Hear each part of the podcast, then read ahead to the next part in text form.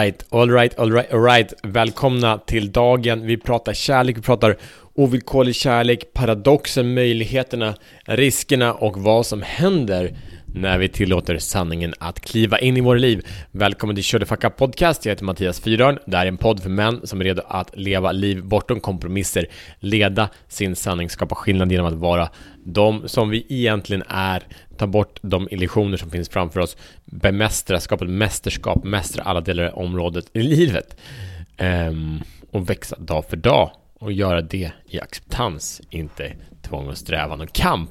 Ehm. Alright, Some, something like that. Välkommen. Dela den här podden med män som är redo att göra det här. Vi är fler och fler och eh, många behöver verktyg och perspektiv.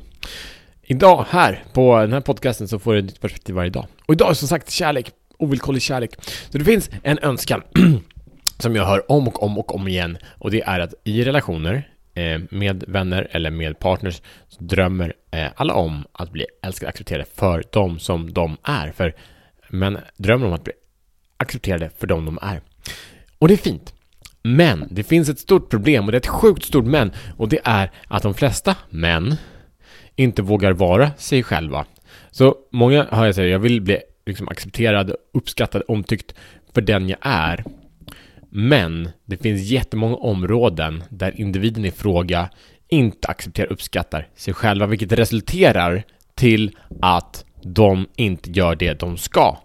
Mm. Alltså att de inte är alla sina delar. De gömmer undan massa sanningar. De lever inte i, integritet med de de är, utan de ljuger medvetet omedvetet.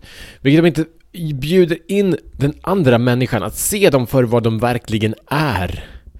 Och sen säger man varför älskar du mig inte för den jag är? Varför uppskattar du inte allt jag är? Men du är ju inte allt du är. Och visst är lögnen och osanningen en del av allt vi är. Det har du självklart helt rätt i. Däremot så när vi inte, det som händer är att vi slutar kommunicera, vi slutar lyssna, vi slutar vara i närvaro, som också är en del av det som behöver bli älskat. Men det det gör är att det ökar, det, det ökar distansen. Eh, för det kommer från en plats att vi bjuder in den andra att älska alla mina delar, mina brister, mina lögner också, men vi gör det inte själva. Så det finns ett självdömande, vilket är motsatsen till eh, kärleksacceptans. Motsatsen till kärleksacceptansen är ett förhöjt tillstånd där allting är möjligt, där vi är i kontakt med universums intelligens. Finns på ena sidan, och sen finns eh, dömandet och förminskning på andra. Så vi bjuder in, vi är i en upplevelse av dom och rädsla och förminskning i oss själva, vilket innebär att vi kan faktiskt inte se den andra så vi vill ha, vi vill bli älskade, men vi kan inte ge det till den andra för att vi inte är det. Vi är inte i det. Och vad som händer, det finns som heter spegelneuroner som är att vi känner och upplever det samma sak som andra känner.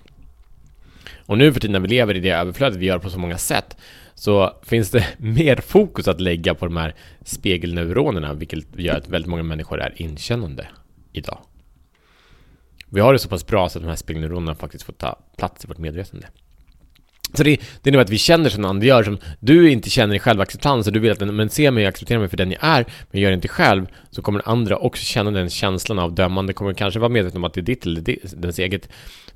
Men det är svårt för den att över tid hålla det spacet för någon annan, även om de är starka i början. För ditt mönster är att dra ner i förvilling i illusion, om och om och igen över och över igen. Så illusionen av ovillkorlig kärlek är vacker. Det är ett tillstånd som vi kan nå ibland när vi är i total acceptans av allt som är. Mm, beskrivningen av kärlek är inte allt när vi möter en person eh, eller en, ett djur eller ett träd eller vad det nu är som vi ser är, är vackert, eh, som vi ser är bra, som vi ser är positivt, som hjälper oss, utan kärlek är situationen när vi ser helheten som det har. Ser att trädet kan ge liv, men trädet kan också ge död. Eller vår partner kan såra oss och ge oss glädje.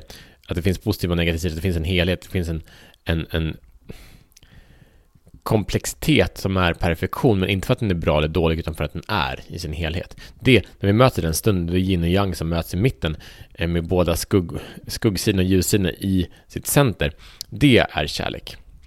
När inte ljuset eh, värdesätts framför mörkret. Det är ovillkorlig kärlek. Och det är tillståndet att vara uppriktigt så viktigt att börja med sanningen istället för med lögn eller illusion är att vara i det tillståndet ofta är väldigt, väldigt svårt för livet stressar på dig en massa saker. Så medvetandegör att det är svårt, att sträva efter ovillkorlig kärlek, börja med dig själv, att acceptera allt du är. När du kan acceptera allt det här så kan du kommunicera det du är. Det som du skäms för, det som du tänker att det här borde vara på ett annat sätt. Du kan kommunicera det för att du omhändertar. Då bjuder du in, först då bjuder du in andra att på riktigt börja älska, se dig, acceptera dig för den du är. Och du kan göra detsamma för den andra. Sen inbjudan jag fick av en mentor för ungefär ett halvt år sedan. Ge vad du inte fått. Han sa, om du ger det du inte fått, då förändrar du världen. Något sånt.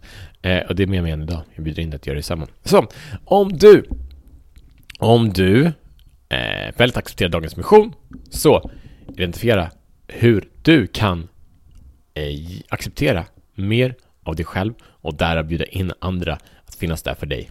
Acceptera hur du kan finnas, vad du kan se och kan uttrycka saker som du inte har vågat uttrycka förut och därigenom kliva in och låta hela dig ta plats. Det är sjukt vackert, läskigt, men det är sjukt, sjukt vackert. Tack för er del den här podcasten med en man som är redo att kliva in i sin kraft, så ses vi imorgon som bättre män.